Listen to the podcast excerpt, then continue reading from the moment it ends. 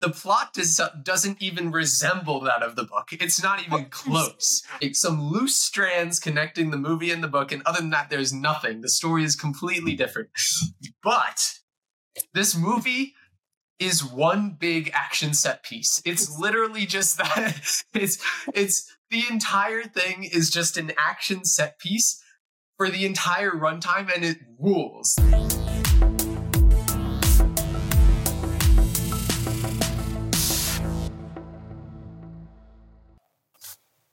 Welcome back to the Excelsior podcast, now published by the Harvard Independent. As always, I'm your host, Jordan Wassenberger, and today I am joined by Patrick Steinbaum. How's it going? And Ethan Wagoner. Glad to be back, baby. And if you can't tell, we are hopped up. We are so energetic for this episode. I don't really know why, but we've just got this momentum and we're going to keep it going. Today, we're going to be giving you guys our sort of favorite dystopian, like just dystopian rankings because this week the Independent is publishing a dystopian themed issue. So we wanted to kind of keep it in line with that, kind of keep the vibe going. Um, one of us tried to do his list in an all encompassing way while also giving you guys some more niche recommendations towards the top. So it's not just like a list of things you already know. The other two did not do that. But that's okay. Yes, and I will That's explain okay. why. I was going to do an all encompassing list covering lots of dystopian projects, and then I watched five dystopian movies to prepare for the list in the last three days and realized the genre fucking sucks. I would also like to note that one of us um, was not really informed by the topic of the episode, but has still come as prepared as uh, possible. You See how you just sabotaged yourself with that, that little attempt, Jordan? I do know, I do see that. Um, but we're gonna move on. So we're gonna go right just into it, way we always do. If you've listened to any of these lists, I am the only one here with honorable mentions, so I'm gonna run through those quickly. We don't need to like spend time talking about all of them, but there are a couple I'll spend a, a few sentences on. Um, and then we'll get right into, you know, as we usually do, go around five, four, three, two, one. Um, I think most of us have kept the definition of dystopian relatively broad, so it's kind of like dystopian and post-apocalyptic. Um, so you know, and I'm sure we're gonna miss stuff. If there's anything that we miss that you guys like, are like you guys missed this, let us know because I'm sure we've missed. Leave a stuff. comment. Leave a comment. Uh, I'm, I'm sure that we've. I'm sure we've missed stuff. Anyways, I'm just gonna run through my honorable mentions. So from the bottom to the top, Mad Max Fury Road, Cyberpunk 2077, Bioshock, The Giver, Blade Runner. Each of those are just you know top of the line dystopian. Mad Max Fury Road is kind of you could argue post apocalyptic, but all of those bring something new to the dystopian table. I want to give a like a kind of a highlight to Cyberpunk and Bioshock and The Giver. The Giver, we all should know, but just like one of the more creative foundations of dystopia. Um, Bioshock is just one of the best game series of all time. And if you haven't played it, you should play the first one and skip the second one and play the third one.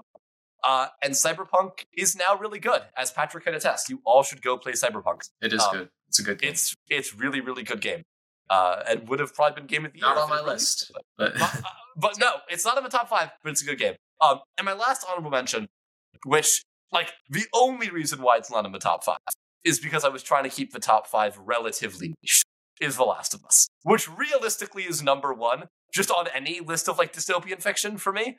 Um, but we're trying to keep it relatively niche. So if you haven't seen The Last of Us or if you haven't played The Last of Us, play it, watch the show, play the second one, and then wait for the show for season two to come out. But Last of Us is just, I mean, like it's it's just so good emotionally, uh, story wise, characters. Like it hits everything ten out of ten.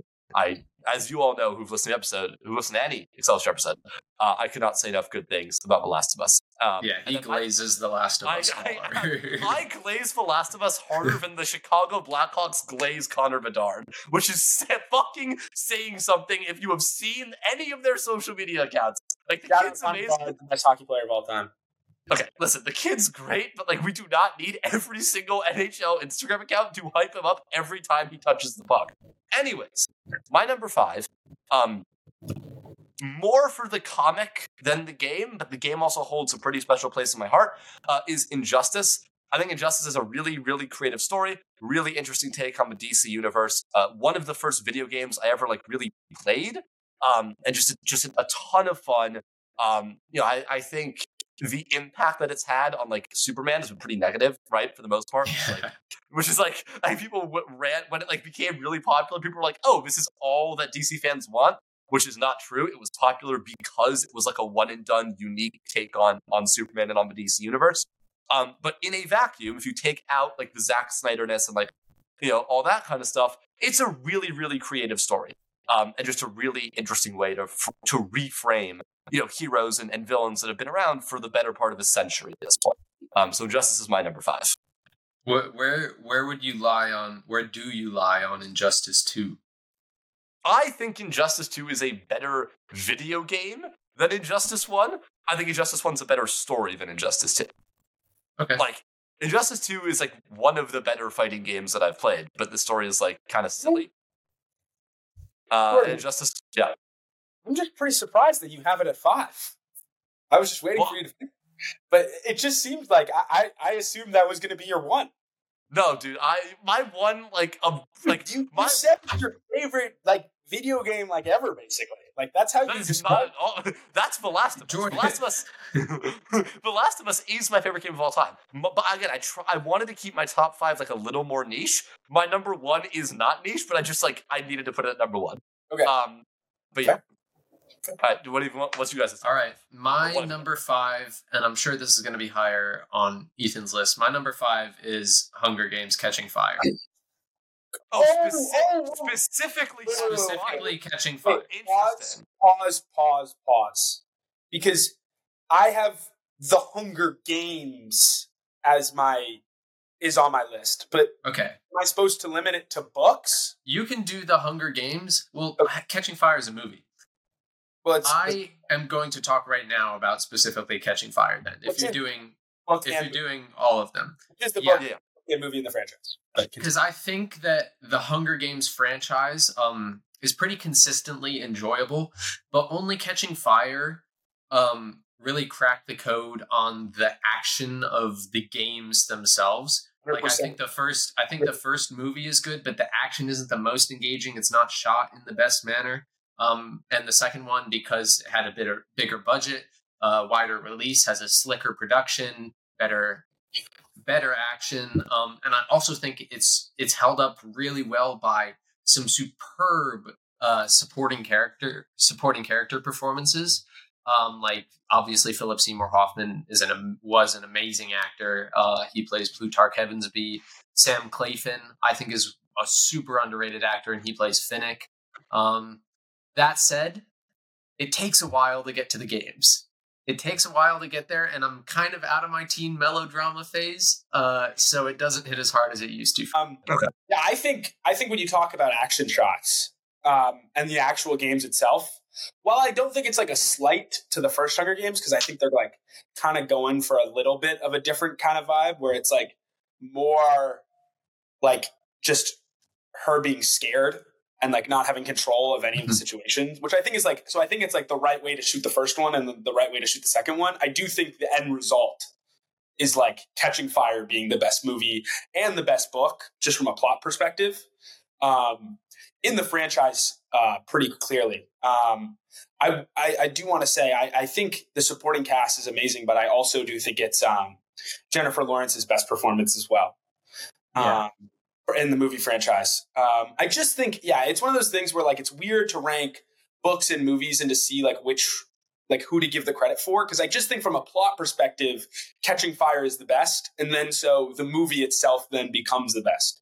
And I think the movie itself does amazing stuff too, um, and really like is a perfect catalyst to Mockingjay and like the switch on what this like series is from like districts who are helplessly like in control of the capital to like an actual revolution and i think it's like the perfect catalyst movie done in like the perfect suspenseful way i want to get into the hunger games more later but yeah I we'll do it more but I, diagnosis as well i also so, want to say though like perfect catalyst for what is the best part of mockingjay right like because Mockingjay as a whole is a sort of iffy product. Yeah. But especially the movie. That is definitely the best part of it. Wait, is Mockingjay again? I haven't seen the Hunger Games in forever. You all, if you watched the episode where we ranked all the franchises, know that I'm not a particularly big fan of the Hunger Games. Which is the one with like the aliens? There are no aliens in the No, Hunger Games yes, franchise. yes. In one of the movies, in one of the movies, there are like there are like no, weird- those are the, no, those are like genetic creatures. That's Mockingjay. Those, also, the first Mockingjay. Hunger Games. Okay, that's Mockingjay. Okay, okay. Also, not aliens. Not aliens like But like no, I, I know. Like not like any like yeah, not aliens. Like I don't even know. I didn't even know what you meant when you said aliens. Like I'm glad Patrick helped out because I didn't even know what you meant. Okay. All right. I just remember those being really stupid. That's like Anyway. saying that the zombies in The Last of Us Are aliens? are aliens. That would be, it would be- it would be just as crazy to say that. No, I understand that, but again, like I haven't seen those movies. They are forever, scary. and I always Yeah, remember those no, being really, creepy. but yeah, but also like really dumb. Um, just like be a thing in the pop. Anyways, Ethan, what is your number five? Yeah, yeah. So, so I did want to say this beforehand, just so we understand how I'm ranking a little bit. I was doing by series, which for me weights other projects above each other, like on a consistency basis throughout the series. Um, I'm still trying to figure out what the exact ranking is going to be towards the top, but I think I nailed my number five, which I think is the epitome of consistency through a um, through a dystopian like kind of like yeah trilogy or it's four books but um the giver um was my favorite that was the first dystopian novel i read and it was i read it as a kid um but it was the first time i read a book and then picked up the sequel like without any like force like on my own like sixth grade fruition or so whatever you know what i mean like like actively seeked out a sequel. And like most people don't know that there's four books in the series. And most people don't know how they're written either, which is it is such an unbelievable task of having your second and third book be like and fourth book all have different people as the primary narrator throughout the series. Like while keeping like the universe rules connected, like while keeping the overall story connected, with keeping you connected. Like I was looking up like the plot of it and stuff like that um, before we started this, just because I didn't fully remember it. I just remember it being so amazing. Um, I- think it it by towards the end, like the peaks don't get as high because you're not building up on the same character, but at the same time, being able to balance all the narratives and the general just like concept of the books, I think is like such an interesting dystopian novel, you know, and it like really makes you question some of like kind of the moral things you hold on to yourself. Um, especially, I think it's a really good book for kids of a younger age, and it brings down those concepts really well. Um, I just love it. Like I just think the universe they create is while the books themselves aren't like the higher highest of qualities compared to the other things I'll say, I think the Giver universe is arguably the best one when it comes to dystopian. And I'm I'm totally biased. Um, but yeah, yeah, I just think the universe itself and the concepts behind it are just held really well together through four books. And the, the payoff on the fourth book is if you haven't read Son, the payoff on the fourth book makes all three books worth it. I agree with that. I uh, I love The Giver, like absolutely love it. The, again, that's one where it's like the only reason why it's on my top five is the one to keep it like slightly more niche. Um, I I think The Giver also has just an amazing message, like Yeah. for anyone who reads it. Even if you, I never read the two, three, and four, and I really yeah, I've should. only read the first You one. don't But need to, it well, and that's the thing. You don't actually need to read like one.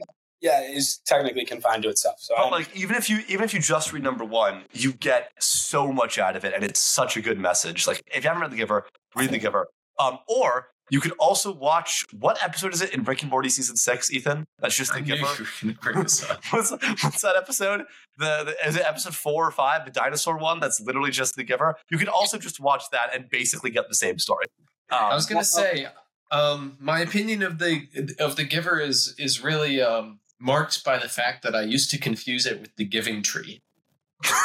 So do it that way you will. those are two That's enough about the very positive different comment. There's no way to separate those two projects in my head. I just think like I, I think what what actually makes The Giver for me in the top five. While I do think The Giver itself is an amazing book, it's the second book, Hmm. which like I don't want to spoil The Giver though. If you haven't like read that book, you know, like what do you, what have you been doing? You Spoiler know? warning for like a 30 year old book.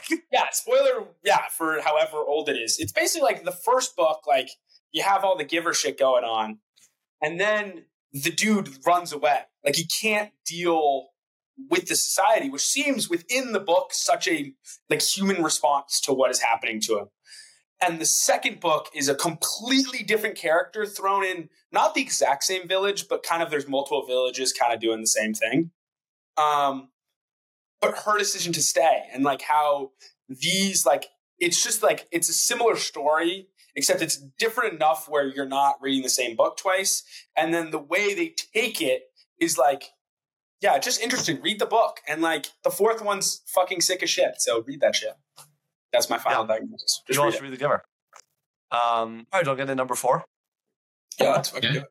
So my number four is V for Vendetta, the movie, because I've not read the book. Have I have any of you heard have of any of you seen? I, for really wish I had watched V for Vendetta for this instead of the movies that I did watch. V for Vendetta is like fully not only one of the best dystopian projects ever, just an amazing, amazing movie. No, yeah, Um, I've heard it's really good. It takes place in a don't look at the Rotten Tomatoes by the way because they're stupid. It takes place in a dystopian like alternate reality. It stars Hugo Weaving, who if you don't know plays Elrond in Lord of the Rings, and has a bunch of other really famous roles, and Natalie Portman in arguably her best role, but like I'd also put Black Swan up there. Um, I think that's her Black Swan and Jackie. She Thor, has Love, and Thunder. and Thor: Love and I Thunder. revenge I would not put the performance that last year we voted the worst acting performance of all time on No, the Excelsior. Awards. that's what i said Uh, Yeah. I would not put that one.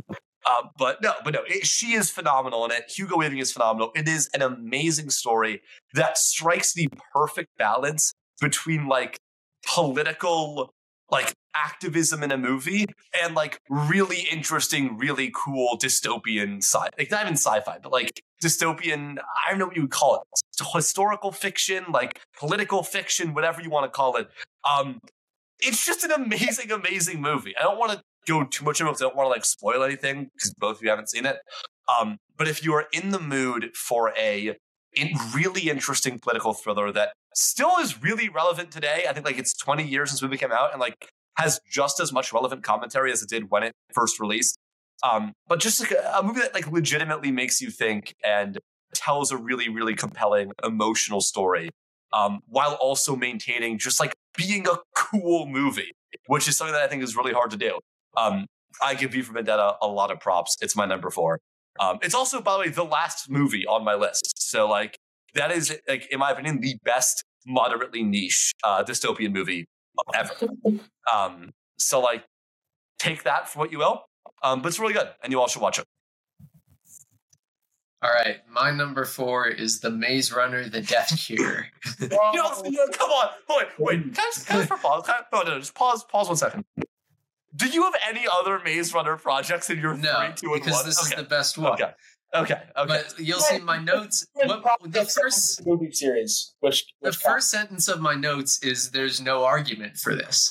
Right? Like the storytelling of this movie is all over the place. The character decisions make little to no Wait, sense. You're doing the movie and not the book? the movie's better. And the and I was about to say the plot does, doesn't even resemble that of the book. Like, some loose strands connecting the movie and the book, and other than that, there's nothing. The story is completely different. But this movie is one big action set piece. It's literally just that. It's it's the entire thing is just an action set piece for the entire runtime, and it rules. The action is so cool. The, um, what's his name? What? Oh God, who plays Thomas? Oh, What's his oh, name? Oh, oh my god! Oh my god! Yes, no, No. no, no, he- no, it's not no, Logan not Lerman. Logan Lerman. Oh my god! Yes, I know, I know. Who it is he's in that movie on Amazon Prime? Um, it's Dylan O'Brien. Dylan O'Brien yes, yes. is an unbelievable, unbelievable actor. He's such a good action star, and the movie is so fun the whole way through. It makes no sense though. I can't defend this. Patrick. I'm not going to get into this because I'm not even going to say a word for this, by the way, because it's later on my list, and I just so, um, yeah, just completely disagree with the words that are coming out of your mouth. Not necessarily the objective words that are coming out of your mouth, like just that, like the fact that it is that this movie is on your top five list. Is pretty It's, insane. it's Because the insane Maze Runner is on my top it. five list. I love it. It's with the asterisk that the movies suck. Patrick, That's do you like- know? No, no, no, no, no, no, no. do you know what Rotten Tomatoes gives the Death Cure movie? Didn't you literally say Rotten Tomatoes sucks like five minutes ago for V Yeah, for Vendetta? Because I could pull up the V for Vendetta Rotten Tomatoes right now if we want. It's yeah, and it's thirty percent higher than that. It's a forty. Death Cure is a forty. V for Vendetta is a Okay. seventy-five. My favorite movie of all time is National Treasure. That's at 46. Yeah, but that's an Yeah, actual maybe maybe you should start calling into question your your ability. You're- to, uh, George, back me up on National Treasure being a good fucking No, movie. no, I will back up National Treasure. National Treasure. I think Wagner have have I Okay. not told Warrior was good. No, no, no, no, no, dude, dude, Wagner. Patrick came over to my house about like a few months ago, and we watched. So we were like, all right, we're gonna watch a movie, and we watched the Nicolas Cage, Pedro Pascal, um, whatever, Bear Unbearable Massive Weight of Massive Talent. which was like fine, and we were like, that was a cool movie, that was fun. Let's watch some more Nicolas Cage. So then we watched National Treasure Part One, and I was like, damn, that was a really, really good movie. And then two minutes later, we watched National Treasure Part Two. We watched nine hours of Nicolas Cage That's a back crazy to back movie. to back, That's, that's which is an probably more insane thing to do. management. Um, it was awesome. Um, what I will say though, in response to Patrick, is the only redeeming thing that you just brought up about the Death Cure is that it's one big action set piece. That was the only positive thing I said about. That's the only positive thing about know. the movie. no, I know, I know. And to that, I would ask you, why not Mad Max Fury Road, where again it's one action set piece, but it's just better in every conceivable way, and it's like one of like the best action movies of all time. Haven't watched. Don't care. Okay, that's valid. Wagner, what's your number four? yeah, so it's not the Maze Runner just yet. It's Um, not the Death Cure. Yeah, it's not the Death Cure movie. Um, that's like an insult, bro. Like I actually like like That's that's like maybe my That's insane. favorite. I'm not okay. I'm not gonna get into it. I'm not gonna get into it. I'll get into it when it is on my list. Um, this is the one thing for me, which is like just a movie, and I'm just gonna throw it on here, and I, I just want to see your reactions. Um, X Men: Days of Future Past. I don't know if that counts as a dystopian movie, but I'm gonna count it, and then I'm gonna throw it on this list because I think even though it's like a superhero movie and it's like not like human dystopian, it's still dystopian enough for me to count it. One, and then to fucking throw it on my list at four. Because this shit is the best fucking X Men movie. Like, beside maybe like Logan. so, Um, you know, Paul was. Do you count Logan as dystopian? I think Logan is not dystopian. I would not consider Logan Okay. dystopian. I, and I, I took a second gonna be- think about this before I threw X Men. I think X Men Days of Future Past is a lot more, like, clearly breaks the dystopian threshold. Where Yeah. I do think Logan is just like an amazing movie that's like more just a movie set in the like future than it is Yeah. like a dystopian. By the way, I I have no problem with this on your list. I think Days of Future Past is like a top ten superhero film of yeah, this is what I was gonna. This is what I was gonna say. I was gonna say that this is basically as good as superhero movies get. Yeah. Um, which should be my first thing. That it's probably a top ten superhero movie project. By far, for me, the best like X Men, if you don't include Logan, um, which I think hundred probably takes hundred eight. percent. But but if not one, then two on the like kind of X Men. And I, I do think those are the only two projects that are even worth really talking about. Yeah. Um, I just think they're in a tier of their own. Um, Mm-hmm. yeah, I just think while it gets a little shaky at moments in the middle, I think the balancing of the multiple storylines with like what we would feel like the motivation of those characters would be, like with the information, like in this universe, like I think it's a perfect encapsulation of how Magneto would react to that situation. Like in the future and in the present, like those the like Magneto who's gone through the stuff, who's then like obviously on the side of like the X Men, versus like the Magneto who's like so scared of like and like so scared of this like what's happened to him in the past by human beings and finds like an opportunity to like yeah like a super like not justifiable but like a super empathetic journey you know and like i think the like scene in the woods where they're all with bow and arrows like that's just one of the i just think magneto is a clear star of the show amazing acting performance amazing like fight scenes Um, and the robots are just fucking scary, man. Like it's just, I think it's like a little shaky, like holding together the plot in moments, but I can look past it because I think it ends and starts uh, perfectly. And I just think everyone brings it. Like I think everyone, everyone, everyone brings it. Um, I think it's the best Wolverine. I think it's the best Yep. Magneto. Like Charles, like I, I think he's like I think it's a great uh, depiction of Charles Xavier. Though I think the Magneto and Wolverine stuff are top top quality. And I just think it's like as good as superhero movies get. And I think it's really the only superhero movie that breaks into this dystopian genre.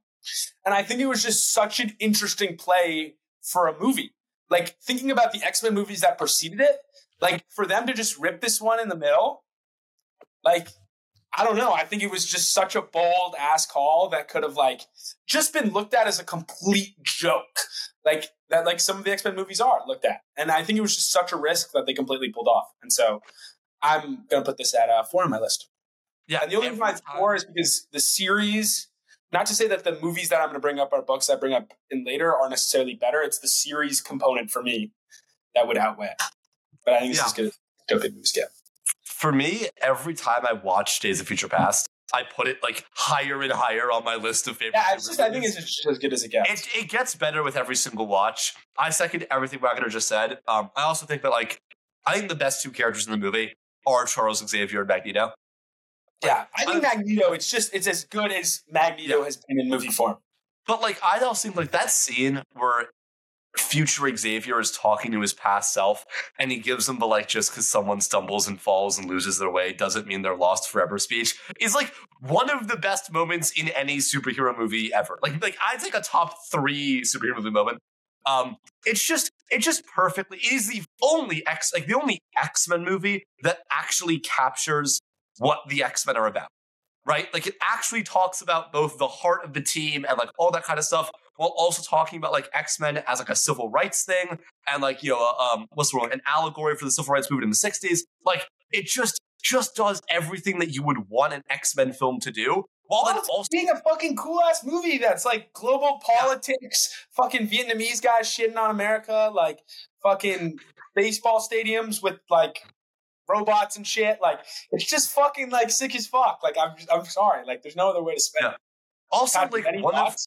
Well, I was about to say Um, one of one of the few time travel movies that pulls off time travel without messing itself up, right? Like actually keeps it clean and put together. It's not like Looper where time travel doesn't make any sense. Like actually makes it work in the confines of the rules that the movie sets up, um, and just props all around to like one of the best superhero films of all time. Yeah, I mean, I don't really have much new to add bes- since you guys uh, said a lot. Uh, I like Days of Future Past, but I think I've said on the podcast before.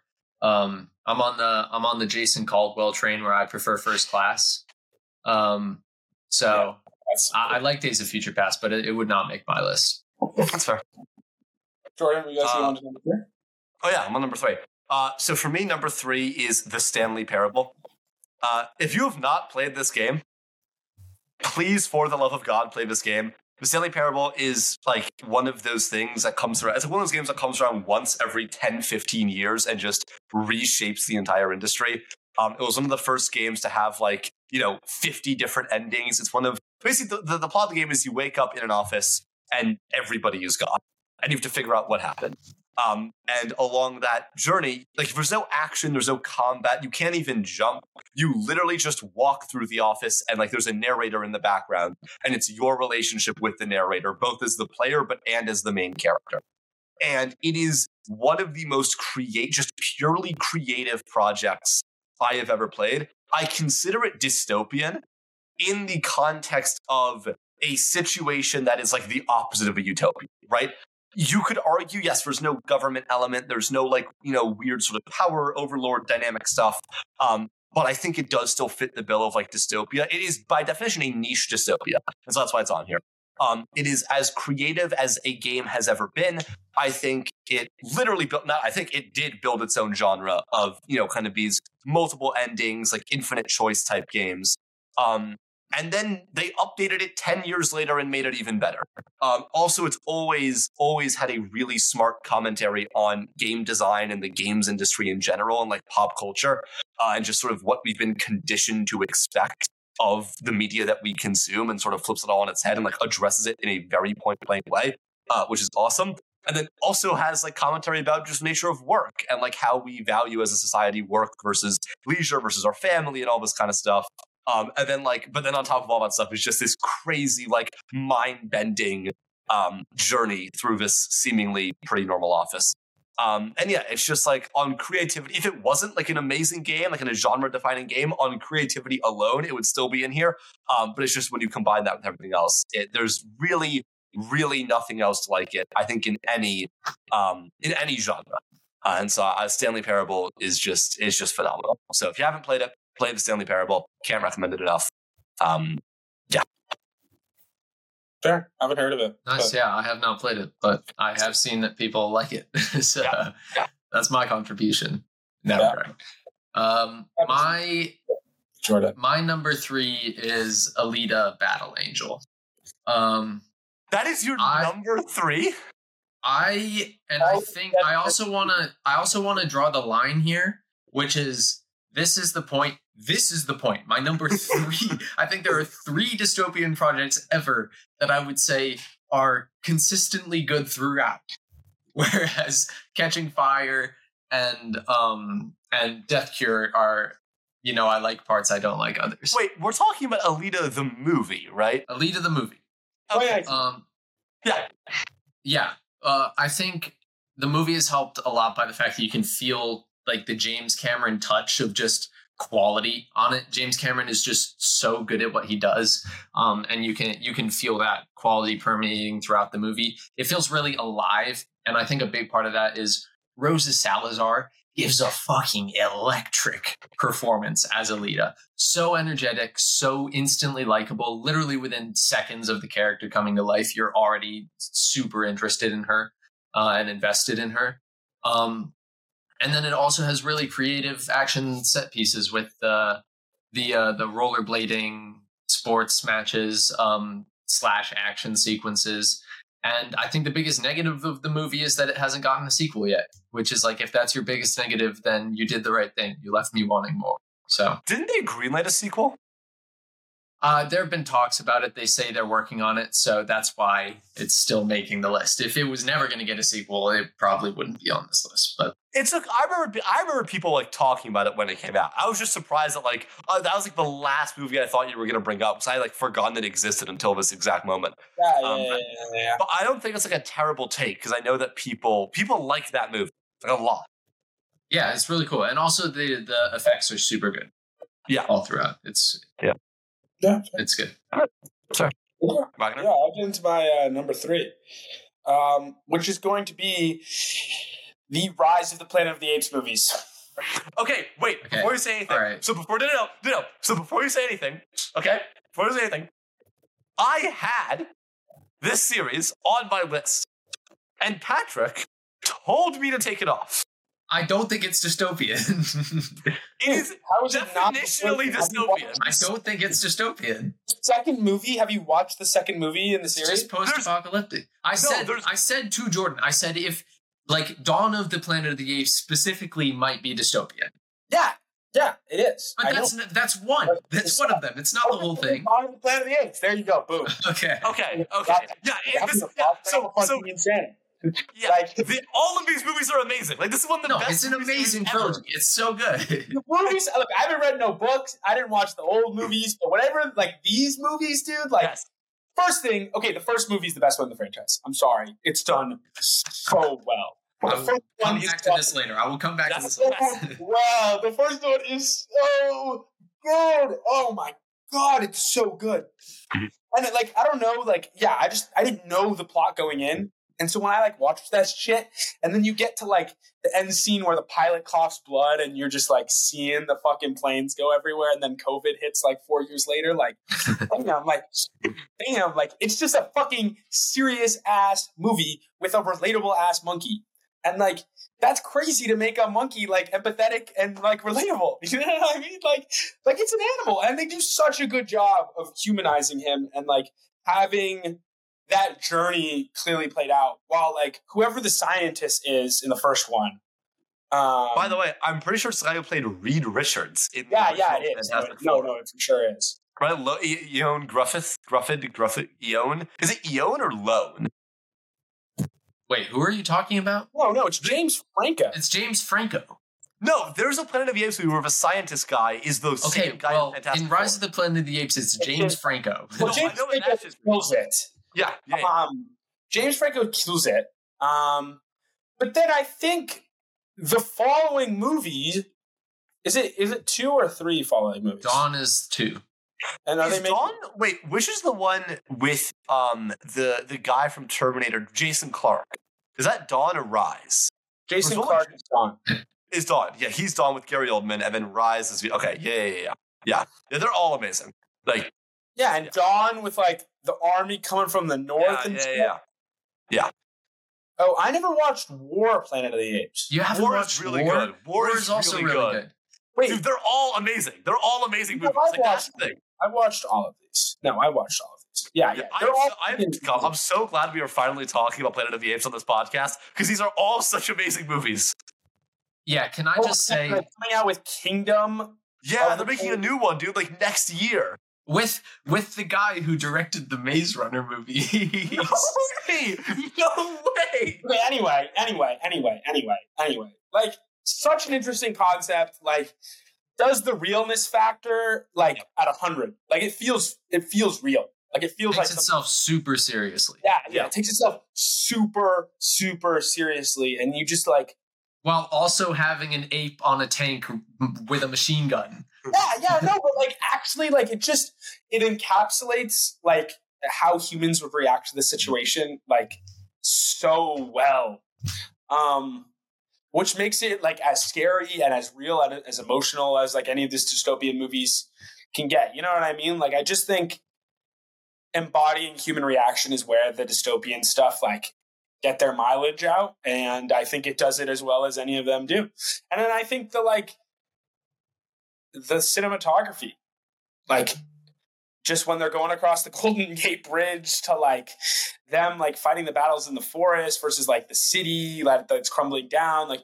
all these fight scenes like all the cinematography i just think is something that they put a little bit extra effort into You Yeah, know, I mean two and two and three were directed by Matt Reeves. So yeah, yeah, yeah. Yeah. So like, yeah, yeah, yeah. It's just I think it's as good as it gets. Um, Mhm.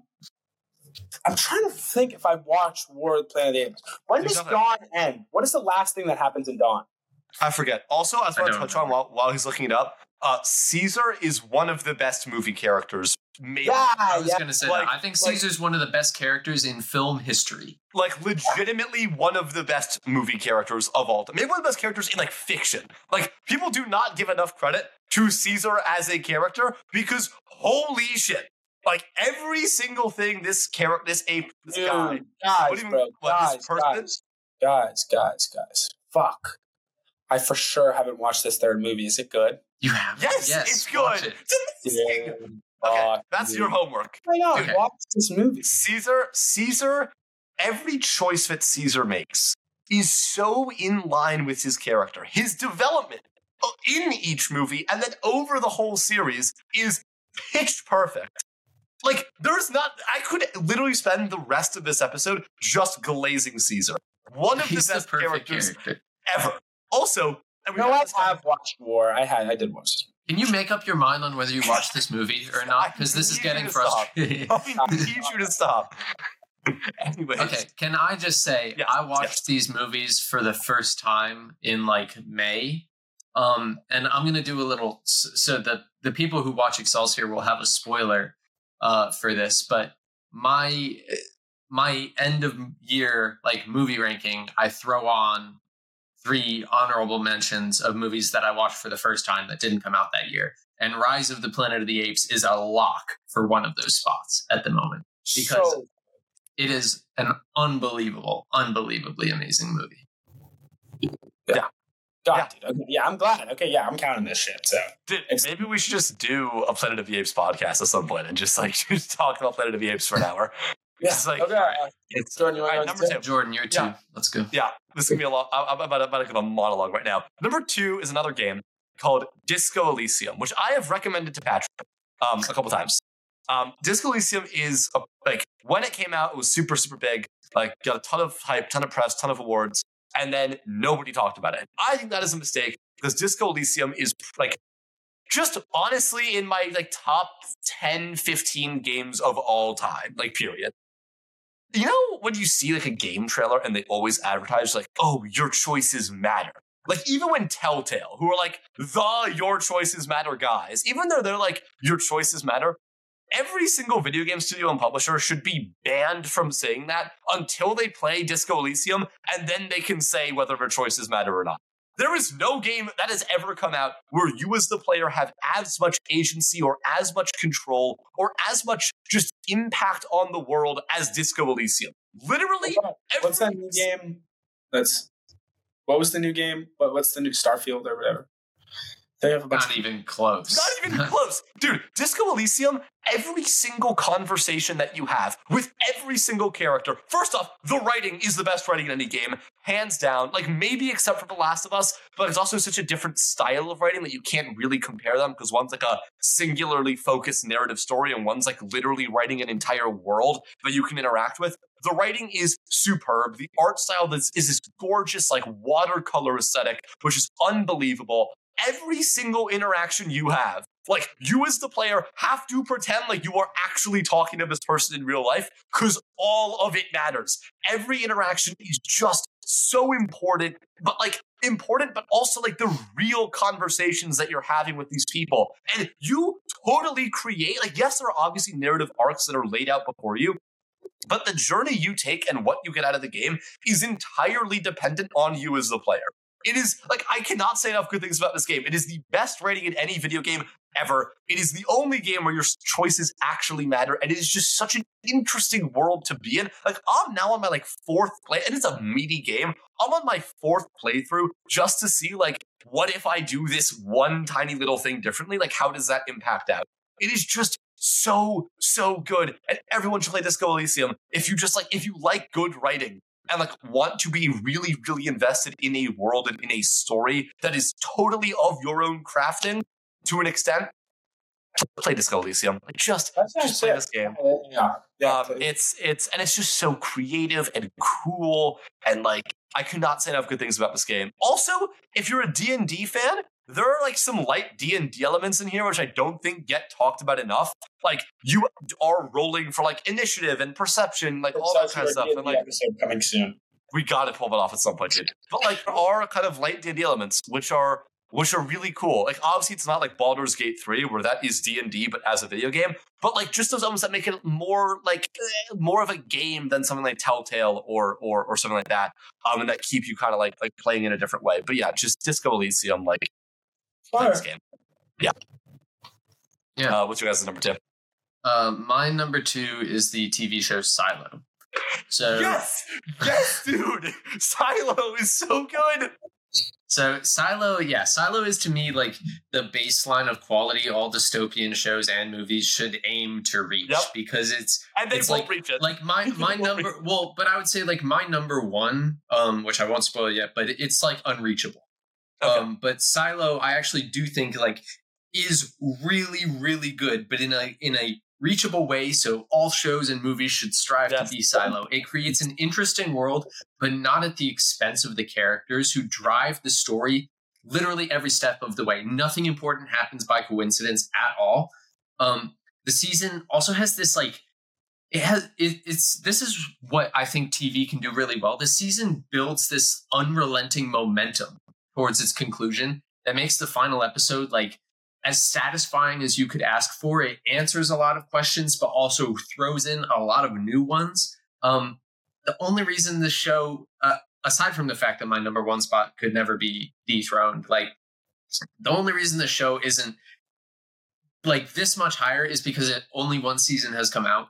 yeah, Uh, they ha- they are working on the second one, but like that's that's a limiting factor when you come to like a show with so much central intrigue and mystery. Uh, it is fantastic though. Watch Silo. Yeah, the only reason why Silo is not in my like not on my list, A, because I knew that Patrick would have it, but B, because it's only one season, and I don't want to be one of those guys who says that one season of a show makes it the second best show of all time. Shout out Invincible season two, baby. Head off up the way. Dude, shout out the Excelsior episode Invincible Season 2 Part 1, which is technically Invincible Part 2 because we never actually uploaded uh, Invincible Part 2. But shout out, we're going to cover Invincible. No, it does exist. I know it does Somewhere. exist. somewhere on somebody's computer. Um, but anyways, Silo, getting back to it. Yeah, just like I second everything Patrick said. Um, I, the only thing I want to add is just on like the story plot stuff. Such an like legitimately interesting mystery that the show also lets play out. That like it gives the viewer a lot of time to try to solve it on their own. And so when the ending happens, like that's part of why it feels so satisfying because it doesn't feel rushed. It doesn't feel like these are just being told at you. Like you are learning this stuff along with the characters, and you like you get to theory craft a lot during the show, which at least for me is super enjoyable. And also just a really interesting mystery. Like on its own merit. It's just like I haven't seen this kind of thing done in this way in a in a in a medium before. Um, and they kill it. And Rebecca Ferguson kills it. Like all of the actors kill it in this mo- in this show. Um, just yeah, dude. Also, cinematography is great, but like that's kind of a, a no brainer. Yeah, and the and the production value is super high. Like Oh, it's a big it's budget like- TV show. it's like expanse level production, TV, value. baby. Apple off the TV. shorts. Um, yeah, Wagner, what's your number two? I have been going. We know one of them is the Maze Runner series. I've been going Right. forth between one and two. Well, hold on. For the content, do you want to put the Maze Runner at two, just so then there's some mystery around what, what number well, one isn't is? the other one Hunger Games? Oh, is that really just your top two? Maze Runner and Hunger Games? Oh, okay. All right. All Yeah, so for me, it's not um, particularly close. Um, Okay. These are easily, easily, easily my top two, and the fact that both you guys don't have this as your top two, from like at least if I you're I don't have it because I know that you that Patrick Yeah, does. yeah, why it's And on that's your justification, sure. If your justification is like, okay, we're talking about peaks more than we're talking about series on series consistency. If you haven't read the books, because I don't think the movies compete in this. Like, I'm not No, really No, the books are amazing. Um, but these, for me, like dystopian one and two universes of the content that I've consumed, is the uh, is the easy one and two. I'm gonna go with the Hunger Games at two, um, on personal bias alone. Um, I agree. but I'm gonna talk about Catching Fire for like the movie for like two more seconds. Um, I am not over my teen melodrama face. And so maybe me and Patrick just watched the first half of Catching Fire differently, potentially. But God, do I, when I think of a movie that's start to end where every scene is necessary and shit isn't too laid out, like, come on, Patrick. Like, what are we talking about? Like, it's on my list. is she gonna choose the cool bow and arrow guy? Is she gonna choose the bread dude? Like, come on, like, like is that some real romance, dude? Like, like, like when you think about like the perspective of the start of Catching Fire from Gale's perspective, from Peeta's perspective, and from Katniss's perspective, you understand why this is actually a complex love triangle. And like the emotional moments she shared with both of them while dealing with the trauma. Like, like I think the first scene when they're in the forest and she's with Gale and things are clearly not the same, and that's why the first scenes are necessary. Is her life just in District 12 just is not the same. And nothing will ever be the same ever again. And that's kind of what Catching Fire is about, right? Catching Fire is the end of the Capitol's control of the, the districts and transitioning this from like general unrest to like war, right? And the slowness and carefulness that this movie does that transition from like the actual unrest in District 12 versus and like the capital fearing for that control and what how Katniss has started this movement to like the all-out scale war of the helicopters breaking through the top when Katniss destroys the roof and like her waking up in District 13 like not knowing what the fuck's going on. Like when you talk about a movie as a catalyst and a transition project I just think Catching Fire is as good of a get as good as it gets. And then the movie itself. Like I just think the 75th Hunger Games from a plot perspective in the books is just done perfectly. Right? Like I just think it's Yeah. the perfectly written, and so that that makes the movie perfect. You know what I mean? Like the movie didn't do anything. Like the movie cuts out things that I actually think are okay. You know what I mean? Like there were a couple scenes in the book that are just not necessary, and so honestly, the movie's as good as it gets for me. I just love Mockingjay as a book. Is my is kind of where my thing is with that. Like I love Catching Fire as the best movie, and I love Mockingjay as the best book. Um, because I think Finnick is obviously honestly one of the better characters, and I think he really gets. uh Sorry, Jordan just put on a crown. Jordan's so extra. For our, uh, I found a crown and I put it on. for our audio listeners out there, Jordan but just put on a crown. But, really um, messed with Ethan's flow. but uh, yeah, yeah, yeah, yeah, yeah. When you talk about universes, um, I think the Hunger Games is as good as it gets.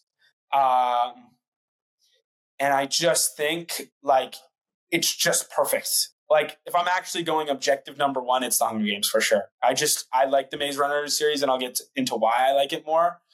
Um, yeah, I just think it's perfect. Like I think it is ten out of ten perfect from a book level, and I just couldn't I couldn't even comprehend a reason why it like isn't just the perfect dystopian. Like I just think it is. Yeah, text. It's hard for me to articulate it, and like I said, some stuff I like about Catching Fire specifically, but yeah, I just think it's. I think it's perfect, um, and I think it's like underratedly like such a unique told story, and I think people don't realize how like interesting of a story it is because you only really get that the first time.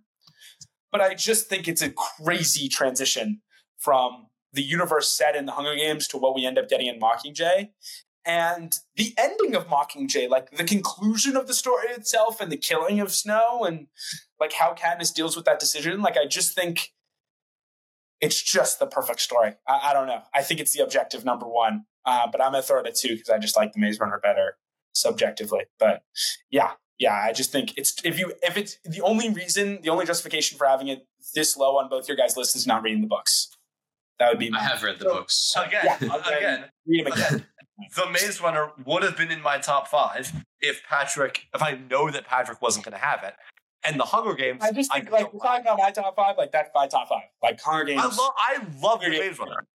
and Um, we'll get to the Hunger Games when we do the next loop around, but uh, the Maze Runner next loop around. But Yeah. yeah, yeah. But I'm so with the Catching Fire take though. Like, it's just Okay. so such a good movie. I want to. I don't want to say my number one quite yet, Patrick. I am so curious though. What is yours? If No, it's you don't not- get to skip. No, you don't get to skip yours. Oh, We're waiting okay, for mine. Okay, fine. Well, I mean, look, you all know what mine is. Like, you all know what mine Others is, Justice. So dude. It's The Walking Dead. Like, Yeah. like, I knew like what it's yours like was. it's The I knew what Walking Dead. yours was. I guess This is, this is so why I wasn't gonna break the suspense I built up just so that you could have more on The Walking Dead. And let, and let me be clear, let me be clear. This was not going to be on my list. Like when we said that we are going to do this episode, this was nowhere on my list. And then I watched the two spin-off shows that they just released for The Walking Dead, and it was really, really good. And I was reminded at how good this show can be when the writers actually like try to make something good and don't just stab their fans in the back and break their hearts and crush their hopes and dreams and souls. Ethan's gone um because he but is annoying. But anyways, um the Walking Dead is like, in my opinion, the greatest TV show ever made. I think it's one of the best stories in fiction. I think it is just start to finish. It has its ups and downs, obviously, but for the first nine and a half seasons, Definitely all has up. its downs. It's all up for the Definitely first nine has downs. okay. As the only one here who's actually seen the show, it's basically all up for the first nine and a half seasons. Um, and then it stumbles a bit, but it I think there are a lot of people that don't agree with you on that. I am the only one here who's seen the show. Like, I am literally the only one here has- who's seen the show. Dude, The Walking Dead is legitimately amazing. It's my number one. The new shows are really, really good. I am extremely hopeful that they can bring Rick Grimes back in a way that doesn't just kill everything. Um, but yeah, dude, it's The Walking Dead. Like, like it's one. It's my favorite show of all time. Um, it is insane to me that you all won't even like give it the time of day to try. Um, which I recognize, by the way, is like done to spite me, and that's okay as long as like we all acknowledge that that's what it is. That's what Um, gets me. You seem convinced I would have watched this show if it weren't the fact to spite you. I have zero interest in ever watching this show ever. I have never wanted to watch The Walking Dead, and I never I'll. Never watch it. but it is probably more to do to the fact of spiting you. But I'll probably watch the last one. Though. That that shit looks fine. Yes, Last the of Us is good. Last Yeah, of Us great. Um, yeah, my number one's The Walking Dead. We don't need to keep talking about it, but it's just like, just if Dude, I just anybody out there like, has like a relatively open. when I just know factually uh, from not watching it that there's so much shitty seasons in this fucking show. That, that's, but that's, the that's not true. That's actually not true. Like uh, There when were I only said- three and a half shitty seasons. Yes, and the twelve. Shitty seasons is so many seasons of shitty television. Like, that No, it's so not- much no, no, no, but it's not three and a half shitty seasons. It's nine and a half amazing seasons, and then over the next three seasons or two and a half seasons, there are like some I not just know for a fact the show sucks after Rick dies. I know for a fact. Like I know No, no, no, no. But see, but see, that's the thing is when you say that, yes, Rick's departure from the show is not great. it's But like saying that The Office is the best sitcom, which it is not. Like, yes, Rick Grimes leaving the show is a mistake, but it's a mistake because of the way in which they do it. But the rest of the show is not bad because he left. Like, they actually still do a really good job of keeping the show at a high quality level. The only issue, like, the only like real like story season issue, is that the last season and a half, just personally, is the exact opposite of what I would have done. But like, it's not bad television. It's just the opposite of what I wanted. But it's that's just okay. not at all what I think is Yeah. good in any way. yes, yes, and Not how I would get anything. but yeah, yes. But that doesn't mean it's bad. I might just be stupid. no, I'm just stupid. I just had terrible movie taste. Which would also throw into question my entire placement of this list. no, listen. I think the last season really does drop the ball, right? But like the but like it's not like Game of Thrones where the last season of the show legitimately ruins the entire show. And by the way, I would still say Game of Thrones is one of the best shows ever made, right? This is not even that extreme. Like the last season of The Walking Dead does not ruin the entire show. It just is very disappointing for a long time fans of the show. But still, even if you were to stop when Rick died, it's still one of the best shows ever. But also, I wouldn't recommend that because like season 10 and 11 are actually really good. Okay, Anyways, Patrick, anyways, you want me to go before you? I've said my piece. No, no, no, no, no. No, now I we're can going in go. order. I You want sure? because we know what that is kind of known what mine is if you want. we well, know. what I mean, but the. All right, sure. Yeah, I just want to save your like suspenseful stuff for last if you want. well, I'm so curious as to now what Patrick said. I know, I know. So, so let's I let's have no idea. let's keep the viewers listening then, because my Yeah, last yeah. one is the Maze Runner book series entirely, specifically the Death Cure the book. Um, Yeah, the Death Cure the book is Hard amazing. disagree. Hard disagree. things Patrick's ever said on this fucking podcast. Like, oh crap! But you guys knew that. Like I've said that before. at USC, dude, like you're dedicating this as your fucking major, dude, and you said that shit, dude. Like you just glossed over the whole like doesn't make any sense from a plot perspective. it doesn't. What? it's not like a really important thing for movies to have. you know? it's not always. It's not always. Okay, look, look. Talk about keeping like people on their feet and keeping an idea interesting. The Maze Runner, the transition between the plot of the Maze Runner to the plot of the Scorch Trials to the plot of the Death Cure, like being able to change locations completely. Like it's crazy how dependent the plot is to the location of the book, and yet they're able to completely change the location of each book and continue the overarching theme while keeping the actual narrative itself like super interesting and fresh. Yeah. Love like love stories, like money, side characters, like money. Like Oh, I thought you were saying you love love stories and money. no, no, no, no, no, no. I love love stories, money, and side characters. Wait, but Ethan, Ethan, doesn't it bother you? But doesn't it bother you that all of the side characters in the Maze Runner are like really well fleshed out, like complex characters that each have Yeah. their own like motivations? I would say and, it was like, like, rig- doesn't that mess you up? logical conclusions to character Right. arcs and like develop in a really interesting, complex way. From That, project makes to sense. project. Doesn't that like really bother you? I know that's not your thing, so I'm like, Wouldn't you have pre- like preferred that Newt and Minho just be more simple and more like bland?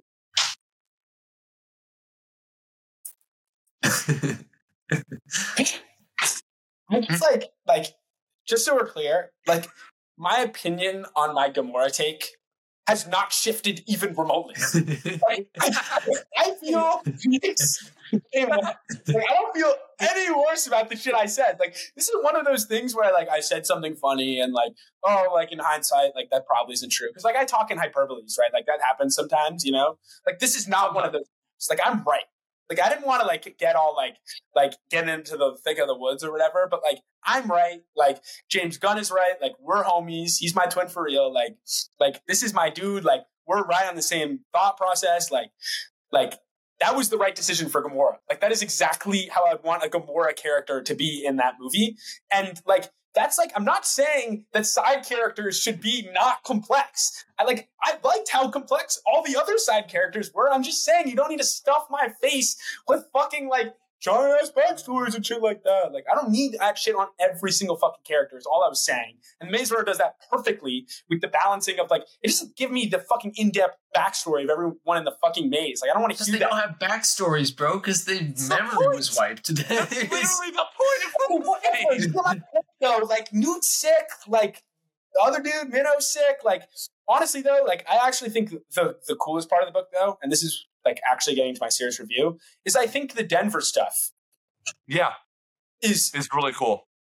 is just really like that's why I think the Death Cure like really starts grounding the books in reality, which clearly Remind me of what the Denver stuff is. Dude, you need to reread these books. They're so good. This is Denver stuff is me like- off so basically much. Denver is this safe city, but Okay, so that's the city from the Death Cure.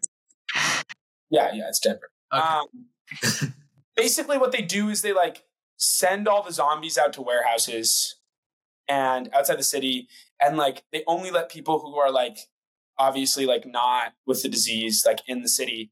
However, like a bunch of the politicians, like ha- including like a lot of people have it, but they're just like popping this drug that like hides the symptoms of it really well, but it's still like spreading, and so it's like this like safe haven city that is like slowly collapsing from within um in like a super interesting like more human dystopian way um because it's just like it's the safe haven that they're working towards and that's not where the book ends right and i just think it's like it's like in the like yeah like the like worst version of this book they like make it to denver and like everything's okay and they're like free again you know um but i just think the balancing of the world's interest versus their group's interest and like the like them wanting to dissect the brains versus like them wanting to live lives and escape to Alaska or whatever. Like, I just think the Death Cure really grounds some of the like really, really like the maze is really, really dystopian. You know what I mean? And it's like a little unrealistic. And I think the Scorch trials and the walk through the desert and like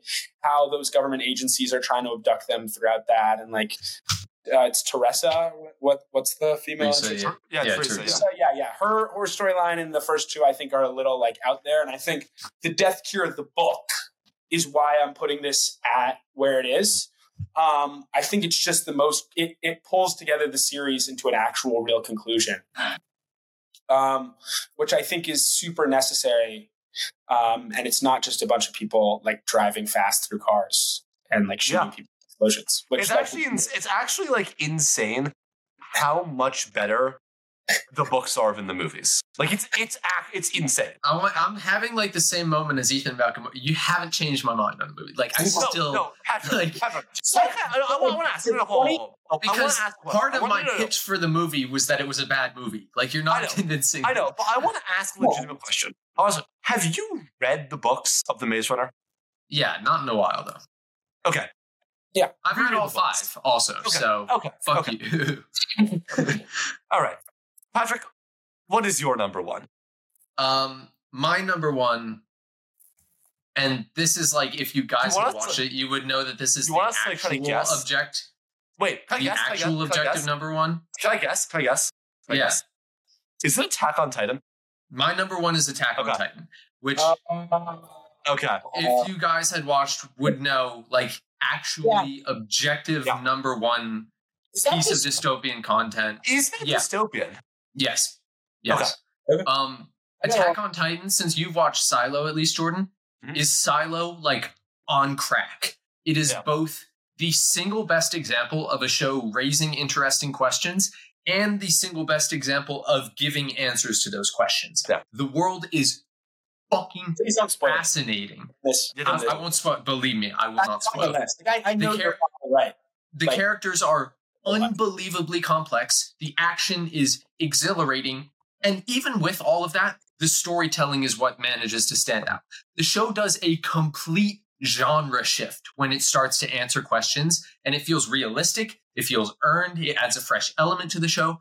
And like when the finale comes out this fall, this will be the best show of all time completed, in my opinion. Yeah, fair. More than like better. We haven't seen Better Call Saul or Breaking Bad, but like, damn. Yeah, like it feel very, very safe in that. si- There is nothing about this show that is not perfection in every storytelling mechanism. Damn. it. Yeah, this is what I've I've heard this this same I mean, stuff. you look, Patrick's been telling me to watch Attack on Titan for like six months now. I'm like, I, It's I also like watch- you would love it. You, I know. It's, you would love it. I know. I need to watch it. I need to watch it. I'm gonna. I will start. In fact, you know what? Winter. How many episodes are there? It's four seasons, right? Uh, Three. four seasons. No, four seasons. Um, the episode count varies from season to season. The first one has like twenty five. Is it like roughly around twenty for each season. no, the second yeah, roughly around. It probably averages out to about twenty. second season's I- twelve. Okay. Yeah. All right. I will watch it. This is what I'm committing to on recording. I will watch it over winter break. And so when we, that's that's probably two months from now. well, yeah, that's when I have time to watch it. I will binge it over winter break. That is If you finished it before the finale came out and you were waiting with anticipation for the finale, When does the finale come out? November. Well, I watched this show, by the way, last uh, or yeah, like uh, two years ago. Sorry, in like a week. Yeah. What, how can I watch it? Yeah. What's it on? Um, um, it's on Hulu. Oh, no, it's on Hulu. The, It's on Hulu. the Yeah, full thing is on Hulu. Yeah, there are parts of it on Netflix, but the full thing's on Hulu. That's right. Okay. All right. Awesome. Finale Attack on Titan episode coming soon. Yeah, that is our uh, that is our list of our favorite dystopian projects, just in time uh, for the Indies dystopian issue. Uh, yeah, and that's that's it, right? Anything else? I can't all- believe you you said the Death Cure movie. Like that is probably one of my examples of like the worst adaptations of novels to movies. It is as an adaptation. It is terrible. As a movie, though, As an objective movie. it is also It's terrible. terrible. but it is so fun. Yeah, yeah, fair. Ugh. Yeah, can't argue with that. There's no response to that. There's no response. That's actually the perfect way to end this podcast. It perfectly sums up how we do uh, how we do movies. Because that is a wrap on this on this week's episode of Excelsior. Thank you so much for tuning in, and we will see you next week. And coolest part, we have an actual schedule now for what's coming out. So not only will we see you next, or not next week, but in two weeks, but we will see you in two weeks with an episode on FNAF, the FNAF movie that's coming out. Um, so yeah, a little Halloween, Halloween Yeah, special. Maybe we'll Okay, well, Patrick, me, and Logan will be. So, you know, uh, for those of you who liked the last week's episode better than this one, you have something to look forward to. Guys, thank you so much for listening. We'll see you in two weeks. Bye bye.